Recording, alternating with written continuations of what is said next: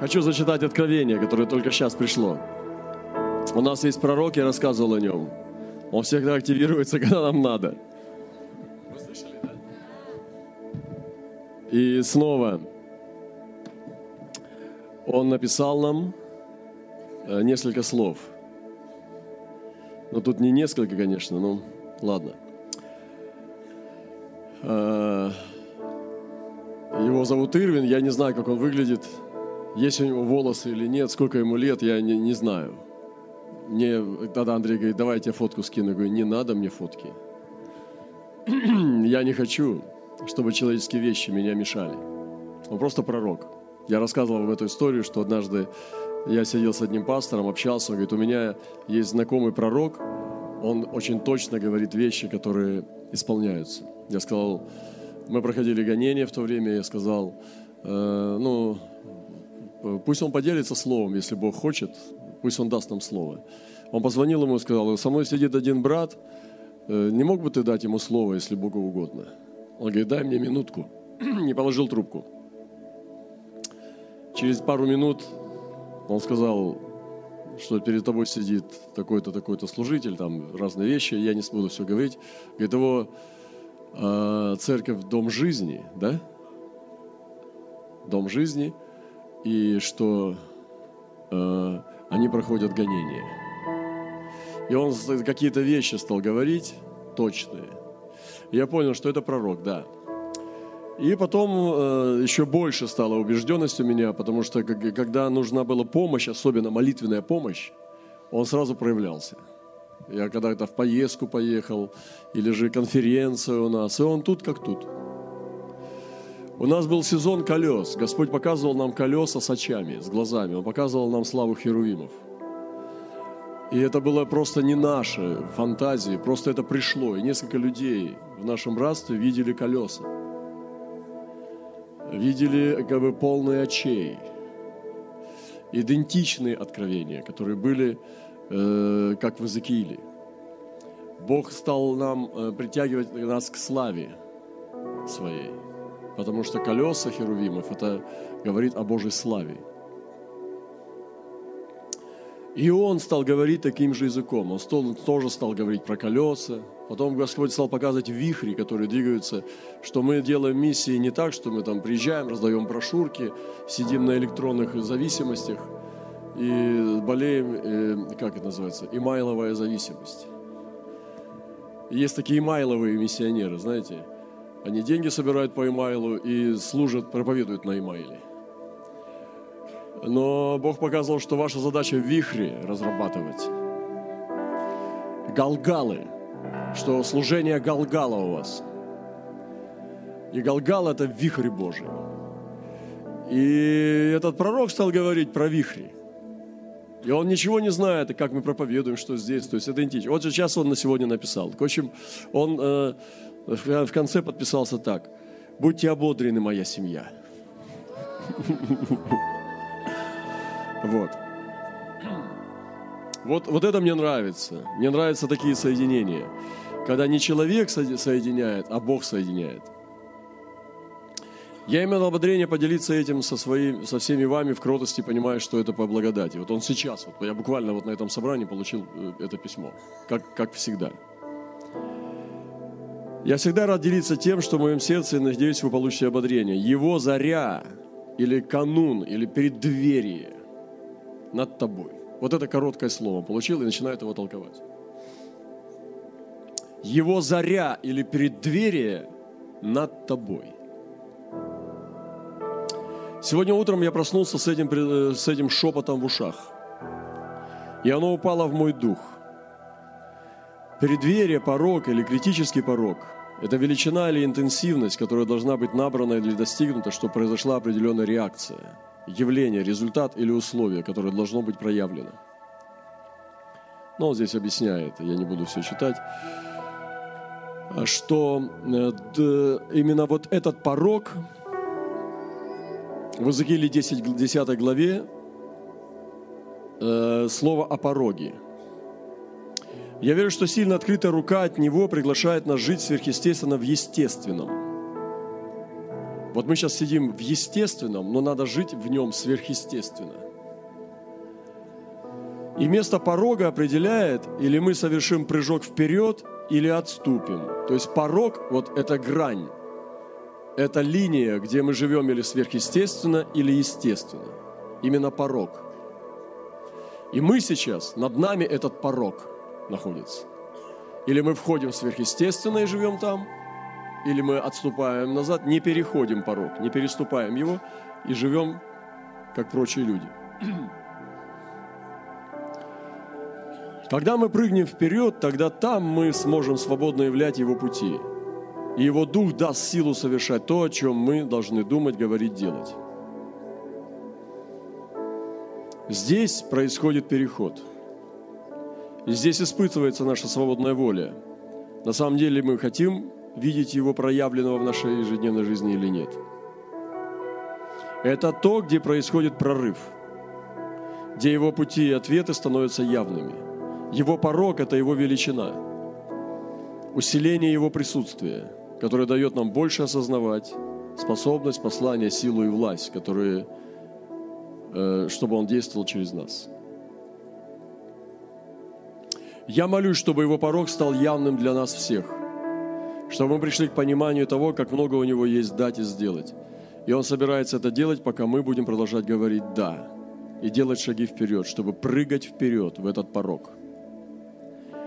Вот мы можем на этой конференции прыгнуть через порог. Вот я могу пойти обойти вот это все дело, а могу прыгнуть на порог. Потому что нужен прыжок. Прыжок – ты прыгаешь, и ты уже там.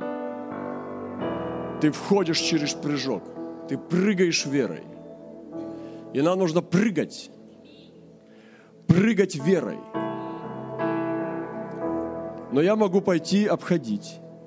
Это человеческое, очень долго. Или я запрыгиваю. Мы мысленно обходим, из-за страхов обходим – из-за того, что у нас нет опыта, обходим. И безопасность – наш гарант того, что мы, мы все-таки туда когда-то доползем. Но можем прыгнуть верой сразу.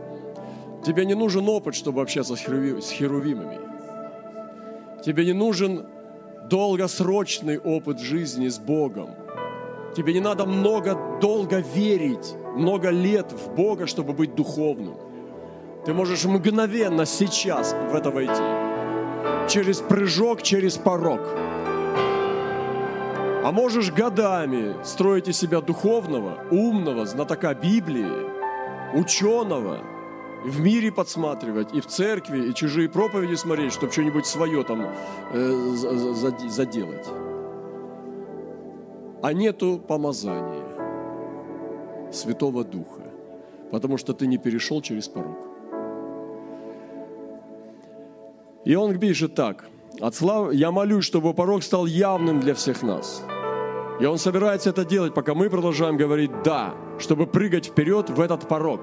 От славы в славу, бездна бездну призывает, глубже и выше проявляться в едином, естественно, сверхъестественной. Оставаясь на земле, быть сверхъестественным.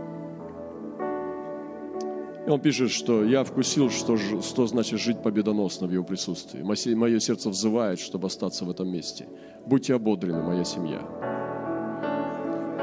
Хм, интересно. Слава Господу. Вы взяли, да? Поймали? Важно поймать пророчество. Его не здесь понимают, его ловят.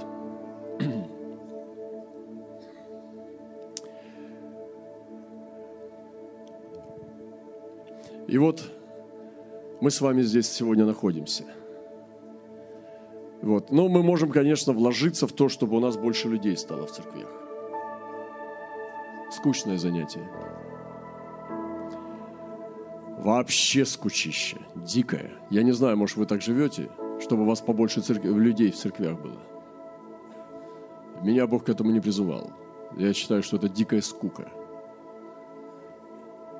Пак смеется, радуется. Вы можете сейчас всех людей святыми сделать. Будете влезать в их внутреннюю жизнь буквально под шкуру. чтобы они все вам рассказали, где у них еще какой-то грех спрятался. Меня Бог тоже к этому не призывал. Я как-то больше благодати доверяю. Она может сделать так. Конечно, и она и откроет. Я иногда, когда моюсь в душе, мне Господь грехи людей открывает. Я не знаю, я думал, что это со мной одна проблема. Я вам это тогда говорил. А потом сказал, что один пророк тоже это рассказал. Что именно когда он моется в душе, ему тоже Господь открывает. И, я, и, он, и он объяснил мне, я понял тогда, почему это происходит. Потому что когда ты чище становишься, то и Господь тоже других чистит. Но я не знаю, так это и поэтому это или не поэтому, но обычно так. Я не бегаю за грехами, мне не нравится чужие грехи э, копать. Но э, как бы Бог дал благодать священства, чтобы ты э, не менял мнение о человеке, когда Он открывает тебе самые страшные подробности своего ада. И ты не меняешь к нему отношения. Я считаю, что это дар священства. Потому что если ты охаешь, ахаешь, там потом все, у тебя все меняется, и ты уже боишься с ним встречаться, ты не священник. Настоящий священник чистый всегда. Что, что было, что не было, на него как с гуся вода. Что не лей, он все равно сухой. Потому что на него не попадает ничего. Он священник. Это дар священства. Быть чистым. Принимать миллионы грехов, но от этого не становиться несчастным. Вы здесь? Ты не рассказываешь жене грехи людей. Жена твоя жена, но ей не надо, она не священница. Она жена священника. Там нету такого, что она священница. Там есть, что она жена священника. И поэтому ей не надо грехи рассказывать. И сплетничать, и как поступить с, том, с твоим братом, который так грешит. И он советуется, лежит ночью. Любимая, давай с тобой поговорим. Вот пастор такой. Это горе таким пастырям. Они никогда не будут священниками. Вот. Поэтому в церковь вошло много психологии. Вот чистой воды, вот возьмите семинары сегодня, больше половины. Там просто в чистую воду, с Карнеги. Я уже не говорю, ну, надеюсь, что не с Кастанеды, но и не удивлюсь, что из Кастанеды. Кто в теме, тот в теме. Мухоморы. В общем, там психологии очень много. В сегодняшних консультациях. И даже пасторы посылают Джон, чтобы они выучились на психологов, чтобы они консультировали. Самая лучшая психология – это откровение Святого Духа. Мы говорили с нашей сестрой, она психолог, она хороший психолог, известный, и она консультирует людей, там, наркоманов и так далее. Мы сказали, что самый высший уровень твоего консультирования, когда ты будешь пророком, достигни того, чтобы пророчествовать. И молись о мудрости, как это пророчество употреблять. Это самая высшая консультация. Иисус так поступал с самарянкой, с фарисеями, с Симоном и так далее. Он говорил, как высочайший уровень психологии. Но это пророк. Вошла философия. Очень много философии. Вся теология была построена на Фоме Аквинате, вы знаете. Ой, Фома Аквинат взял Аристотеля. Ну, как? Сегодня теология сегодняшняя, баптистская, веслеевская, пятидесятническая, она имеет определенную структуру развития мыслей, ну, развития идеи. Эта структура была взята у Аристотеля, Фомой Аквинским в средние века. Ари, аристотелевская система выражения идей. А Аристотель жил до нашей эры, грешник, который Иисуса не знал. И сегодня философия по умолчанию является основанием теологии. Вы здесь сегодня? И откровение смещено в сторону, а теология стоит, когда вот, ну, допустим, Святой Дух вообще убери, теология останется. Она расчленит и скажет, кто такой Отец, Сын и Святой Дух через схемки со стрелочками.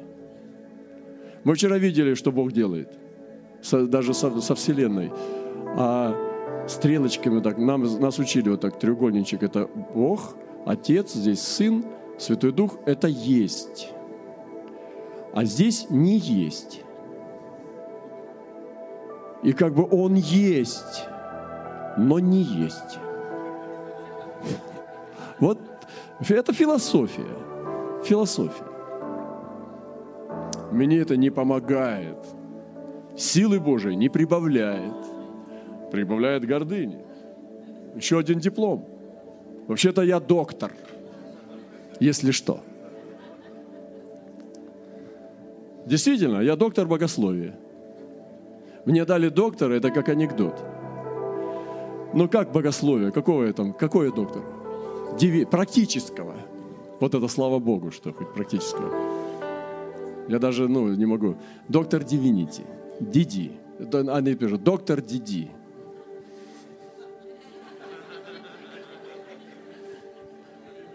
Смешно. Смешно.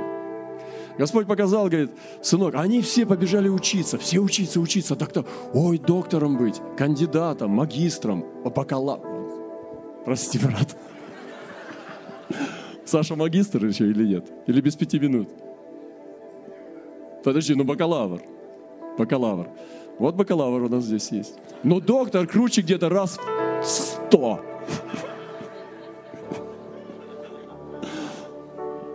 Но я думаю, что он больше меня знает. В отношении истории все, он умнее. На самом деле, я так думаю. Ну, в смысле, информирование.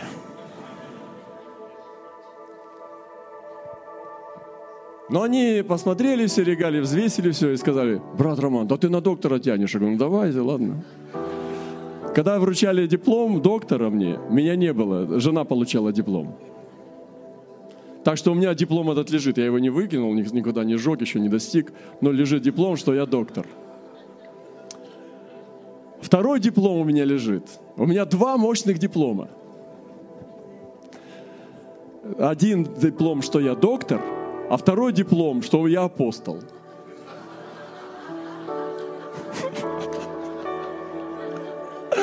Вот это да! Я сам в шоке. И они у меня стоят в таком, как, как это, в кожаном чемодане. Это очень интересно. Но я хочу сказать вам правду. Ни того, ни другого я не искал. Они сами меня позвали и вручили. Вот и все. И когда на апостольское служение я видел сон, как я военный солдат, идет война, поле брани, идет битва – и вдруг мне приходит депеша, грамота, закрученная в свиток. И там я открываю, и там приказ. Такого-то, такого-то, вызываем на повышение. И меня вызвали на повышение и рукоположили там. Питер Вагнер участвовал в этом, э, э, Че, пастор и другие пророки и апостолы. Но это все пустота если нету главного. И я знаю, что это главное. Это Христос. И Писание говорит, кто Духа Христова не имеет, тот и не его. Вот и все. Все проверяется очень просто. Есть ли в тебе Дух Христов? И какое он значение имеет в твоей жизни? Вот и все. Когда ты остаешься один, с Господом, в сомнениях своих, в своей борьбе. Вы знаете, что мы не такие крутые на самом деле. Или, или простите, кого-то обидел, может быть. Вот. А мы просто люди. Но поэтому я сказал, что я не должен быть самым духовным здесь. Здесь гораздо более умные люди, более духовные, вы молитесь больше, вы святее ходите, вы больше читаете, вы больше молитесь и так далее. Это нормально. Это нормально. Просто каждый должен, как сегодня брат говорил, что идти сообразно своему избранию и призванию. Быть верным, верным. А домостроителей требуется, чтобы каждый оставался верным.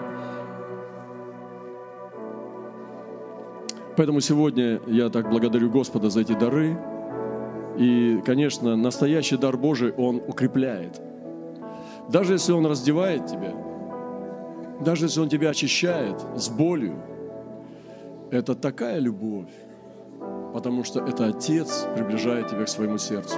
А он огонь. Как он тебя приблизит, если у тебя есть что сгореть? Почему написано, что языки пламени не горели, но не сгорало ничего? Почему терновый куст горел и не сгорал?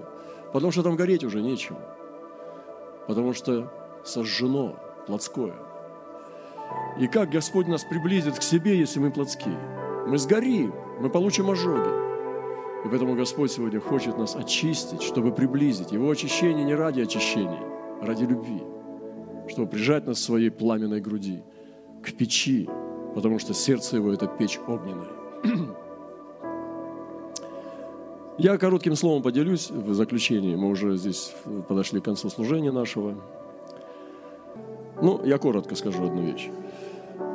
Э, как закрутить вихрь? Помните, когда Господь назвал Иоанна и Иакова Ванергес? Интересно, что Иоанн был очень кроткий человек, очень тихий. Обычно в Евангелии он молчит все время. Лежит у груди Иисуса. То есть Иисус тоже бы ну, не, не, не принимал бы на грудь э, человека, который дергается, судороги, там все кричит, там локтями толкается. Правда? Иоанн был очень кроткий, и он был тихий. И поэтому он так как-то ну, ложился, что к Иисусу э, приближался и как-то так вот. Такой был, ну, наверное, такой юноша какой-то нежный. И есть люди, знаете, они такие очень тихие, комфортные люди. Они не просто не конфликтные, а они комфортные просто люди. С ними очень просто. Они кроткие. А есть очень сильно ну, конфликтные люди. С ним, с ним подальше держись, потому что что-нибудь на, на, нальет на тебя, больше обязательно прольет, на ногу наступит, стул сломает. Ну, вы знаете, как это. За что не возьмется, все ломается сразу. Это вот как сверхъестественное что-то. Их надо посылать на миссии, чтобы они делали прорывы. Вот.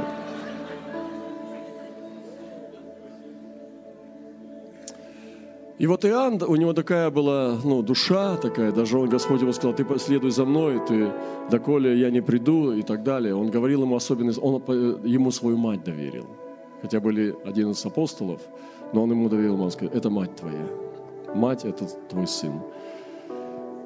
И, но Иоанн в духе не был таким. Он был ванергес. Понимаете, качество характера наши, они не всегда соответствуют тому, что в нашем духе есть. И когда Господь посмотрел, Он же не просто их вот так называл, как бы Он хотел, как вот маленького сыночка. Ты берешь, хочешь, чтобы он был, называешь его так, как же тебя назвать? Аполлон. Или Спартак.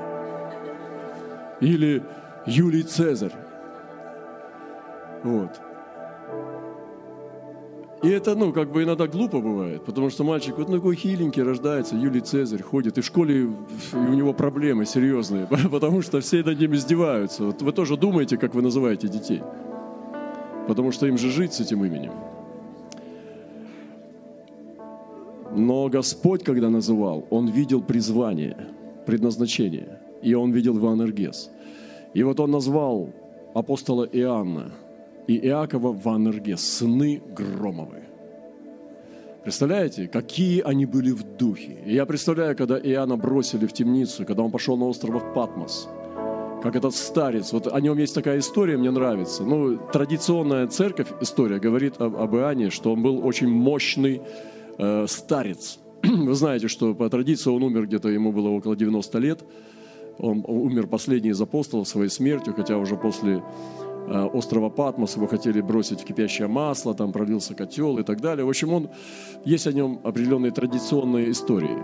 Есть одна история, когда один его ученик Иоанна, апостола Иоанна, он отпал. Ну, как отпал однажды Анисим у Филимона. И однажды Иоанн путешествовал, проповедовал Евангелие, и на него напали разбойники. Ограбили, все, у них там была небольшая группа. И вдруг привели его к атаману, э, к атаману этой шайки разбойников. И вдруг Иоанн увидел, что это тот отпавший ученик. Вот он ты, дорогой. И побежал за ним. А тот вскочил и наутек. Атаман. Побежал от него, бежит. А он кричит, сынок, постой! И за разбойником за этим бежал. Смотрите, какой дух. И тот упал, плакал, каялся. Иоанн догнал его и вернул его к Иисусу Христу. Есть вот такая традиция, а есть история. И потом тот стал епископом, служителем и был очень известным человеком в деле Божьем.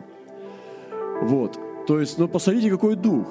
Когда ты видишь разбойника, который хочет тебя убить, и ты бежишь на него.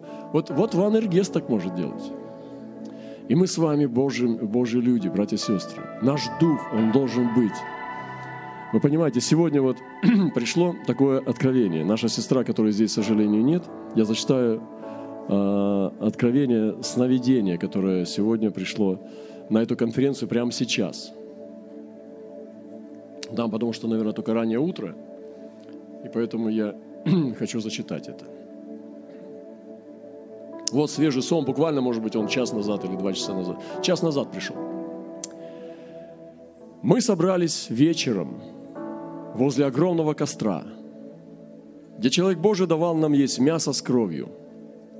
На запах крови и мяса стали появляться хищники. Их крики были очень неприятны. Некоторые стали испуганно сидеть, озираясь на этих хищников.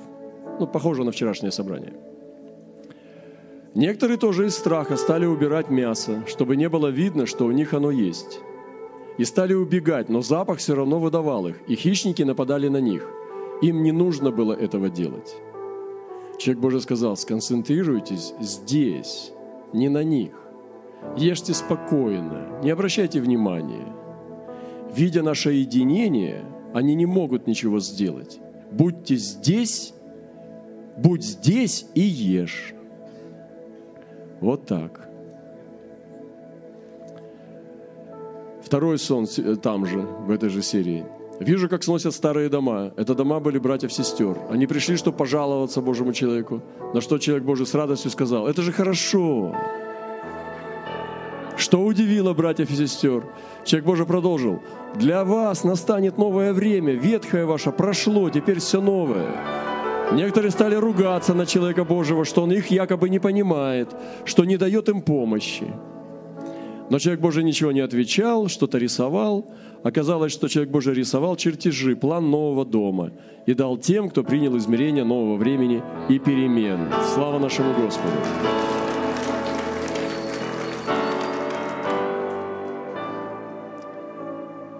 Так вот, как закрутить вихрь? И вот вихрь. Вихрь закручивается изнутри – Сейчас, вот я уже говорил этот пример, чтобы вот здесь, если сейчас полностью загерметизировать помещение, здесь нет ни ветерка. И дать вам задание поднять ураган. Единственный вариант, как можно его поднять, это начать раскручивать предмет, который здесь есть внутри. И его интенсивность раскрутки может быть такая, что нас по стенам прибьет. Потому что нужно поднять движение. И движение поднимается изнутри. Ураган приходит изнутри духа. И поэтому некоторые говорят, здесь очень твердая почва. Да, это так. Но не настолько твердая, чтобы она была безнадежная. Они говорят, здесь очень тяжелая ситуация, поэтому здесь ничего нет. Но когда придет Божий человек туда, обязательно что-то будет – Потому что он начинает закручивать вихрь, этот ванергес. Он начинает галгал. И Господь сказал, галгал. Галгал – это вихрь. Он начинает закручивать его изнутри, высвобождает молитвы, высвобождает поклонение, высвобождает Божьи прорывы, высвобождает сверхъестественное, вот как этот пророк сказал, порог переходит. Он находит этот порог и переступает его, и входит в сверхъестественное. И начинает оттуда подавать Божью пищу, Божью воду, Божий ветер, он начинает дышать. Сейчас я был в Тибете э, несколько времени, несколько дней назад там приехал. Вы знаете, когда ты попадаешь в такие места, ты чувствуешь себя беспомощным. Например, я э, перед тем, как ехать в, в Афганистан, мы пошли по некоторым очень тяжелым твердыням. Например, э, город я забыл, Бамьян. Это бывшие э, буддийские твердыни. Представьте, в центре Афганистана, он примерно в центре находится, чуть севернее центра, огромные скалы. И там сотни лет. И огромные э, пещеры, и вырублены целостные статуи Будд. Высотой выше, чем этот потолок, раза в два, в три. Из целостного камня в пещерах. И это в скалах. И тысячи пещер монахов прямо в скалах вырубленные, в которых они жили. Внутренние коридоры, проходы в скалах и так далее. Представьте, какая-то твердыня и долина, очень красиво, все. Но ты понимаешь, что это идольское копище, что весь город, он посвящен идолам.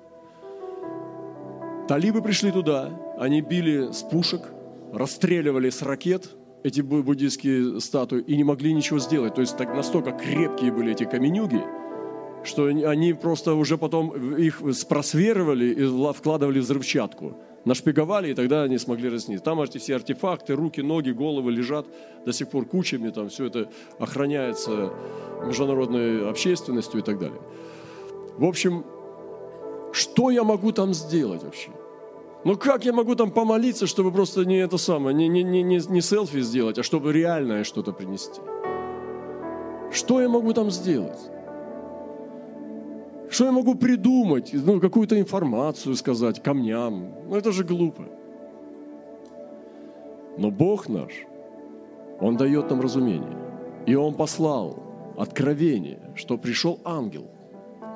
И Он принес свиток. И он дал Божьему человеку свиток. И там было слово из Исаии. Это было благословенная именно стратегия для таких мест. И я сейчас говорю вам очень серьезную информацию. Господь ну, проговорил мне в этот раз в Тибете, чтобы я поделился этой стратегией, как молиться в тяжелых твердынях, чтобы закрутить там вихрь. Я могу, Господи, прости эту землю, там все. Ну, помолился, так тысячи туристов молятся. Христианские туристы приезжают и молятся, и ничего не происходит. Но чтобы что-то произошло, нужно пророчествовать. Нужно получить слово от Бога. И Господь дал слово. Он дал этот свиток, это было Исаия, это было конкретное слово. И я увидел, как оно работает – я залез туда, где-то от глаз Будды, они взорвали все, там небольшой мосток был просто, и мы провозглашали оттуда. Бог давал пророческое. И просто высвобождал слово, которое дал Бог из Писаний. Когда я делился с братьями, и с Георгием он сказал, поделись с моими пуштунами, потому что его сразу это захватило. И он, я, а он собрал пуштунов, уже там были серьезные мужчины, воевали, убивали людей в свое время, русских солдат – Сегодня они служители, они христиане. И когда я с ними делился, их сердца тоже загорелись. Они подошли и сказали, брат Рома, как ты нас ободрил этим словом. Я сказал, что этот, этот, этот свиток дал ангел, чтобы я передал его вам. И я говорил не только камням, но также сердцам местных людей. И они получали огонь через это. Вот знамение того, что слово работает – и когда мы приходим в какие-то тяжелые, трудные места, и сейчас, когда я приехал в Тибет, и представьте, Патала, тысяча комнат, несколько Далай-лам переживали реинкарнацию. То есть они умирали там, там еще их там протезы, там всякие личные предметы лежат в своих комнатах, э, то есть от них. И потом другого мальчика находили в деревне, привозили, что его дух показывали, духи показывали, что он Далай-лама и так далее. Но я не буду сейчас сдаваться, вы знаете, как это происходит, я думаю. И несколько дайлал, далалам жили своими поколениями, переживали там реинкарнацию, так сказать. Очень древнее здание, крепость, потрясающая. Что я могу там, как я могу молиться? Или в Джаканге, который э, самый святой храм считается, со своими самыми святыми Буддами. Что ты там проговоришь? Откровение. Это был вид из моего окна. Откровение. И Бог сказал мне там, дал открытое слово, призывай дух от четырех ветров. И вот все, все, у тебя ключ. Ты не придумал это головой, ты услышал. И я, у меня полное было удовлетворение. Все, я понял. Я шел в каждую комнату, где Будды, там эти все места самые трудные, в Сера монастыре, здесь. И везде делал то, что Господь мне сказал. Это очень просто. Неважно, мурашки у меня были, не мурашки, хорошее настроение, плохое, мне не важно. Это не имеет значения, это душевное а главное послушание, что ты в Духе Святом провозглашаешь то, что сказал Бог, провозглашаешь Слово, которое сказал Бог. И все. Вот в этих местах это все, это все, ну, здесь демоническое присутствие, здесь прах всякий, книги мертвых. Вот что, ну как ты там будешь молиться? На языках просто, ну тоже это как бы молочком поливать. Вы понимаете? И когда у тебя есть слово, ты высвобождаешь это пророческое слово как меч – свободно и легко. Я приходил и просто превозносал. И мне открывалось, что на самом деле, когда мы призываем духа четырех ветров, и на дух с севера приди, Помните, он сказал, что поле сухое, полное костей. Призови духа четырех повели духу прийти, от четырех ветров. Но это касалось Тибета. В Афганистане было другое слово. А это касалось Тибета. На каждое место свое слово. Это не одно слово для всех мест. На каждое место свое слово. Всегда. Всегда.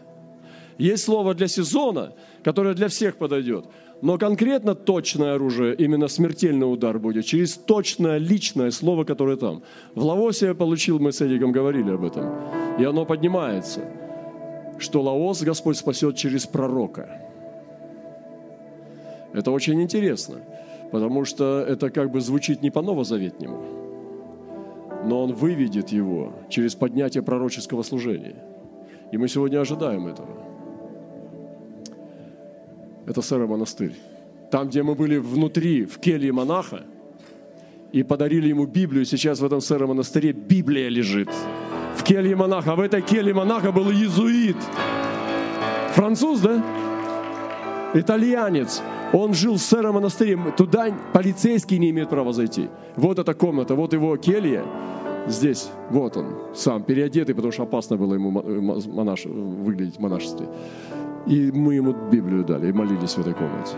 Это Бог дал нам такой разлом там. Это серьезно. Если вы понимаете немножко об этих вещах, это очень серьезно. Верни фотографию, покажи его. Вот он. Всю жизнь изучает буддизм с детства. В этом сэра монастыре он уже сколько, 13 лет или сколько я говорил? 15 лет живет. Ну как примерно, если сравнить, так как, как на поселении – это все кельи. Так вот, вернемся. Самое важное – это слово. И ты высвобождаешь слово, это слово активирует вихрь. И оно начинает, начинает работать. Происходят суды, разломы, внешние сейсмические какие-то катастрофы. Могут быть и перемена погоды, природы, климата. Это нормально. И когда мы приходим, меняется климат даже. Это нормально, потому что человек разлома, если ты ванергес, если ты действительно являешься тем человеком, с которым ходят Божьи силы, обязательно будет перемена и внешняя, и внутренняя. Главное не сдаваться. Главное продолжать раскручивать. Главное продолжать быть сосудом славы. Ты сверхъестественный человек. Ты живешь за пределом естественного. Ты ходишь сверхъестественным. Ты провозглашаешь и пророчествуешь в духовный мир. И это слово, которое я понял, что когда я зову Духа четырех ветров, Бог открыл мне, ты зовешь сюда помазанников Божьих, потому что в них приходит Дух. Я пришел туда с востока. Тибет западнее, чем Владивосток. И я ответ, о, дух с востока приди. И брат Роман приехал, привез дух. Дух сам приходит, но он приходит и через посланников. И я понял, что я молюсь о том, чтобы посланники пришли в Тибет. Настоящие Божьи пророки, потому что, когда я говорил с верующими Тибета, я понял, что они их не учат о страданиях. Они нам не рассказывали сказки о том, почему они не собираются, потому что это опасно, и китайская полиция их посадит в тюрьму. Я сказал, так это же прекрасно. И они этого не знают. Я показывал им фотографии наших узников, моих братьев, которые 18-25 лет сидели. И они были в шоке, потому что миссионеры их этому не научили. Вы понимаете? Они их не учили этому. Вот. Но вы взяли Как раскрутить вихрь? Это один из ключей. Есть еще ключи. Это получить открытое пророческое слово к этой земле и его высвобождать. И не надо даже сильно кричать, не надо там, ну, там мурашки переживать, не надо хорошо себя чувствовать в духе экзальтации. Ты просто послушен, делаешь это, и что-то происходит в духовном мире. Но нужны еще вещи, потому что нужно не только слово, нужен еще дух. Как на морозе ты говоришь, и идет пар. Потому что идут не только слова, не только буквы вылетают, а идет пар, идет дух. И дух, и слово, оно единое. И Иисус сам является этой мощной личностью, Словом Бога. Поэтому должно быть все три. Слово, Дух и Иисус. И высвобождается очень мощное оружие Бога. И мы меняем эту землю. Не имайловыми миссиями, не брошюрками, не молитвами жалоб и предложений, но реальностью присутствия Божьего –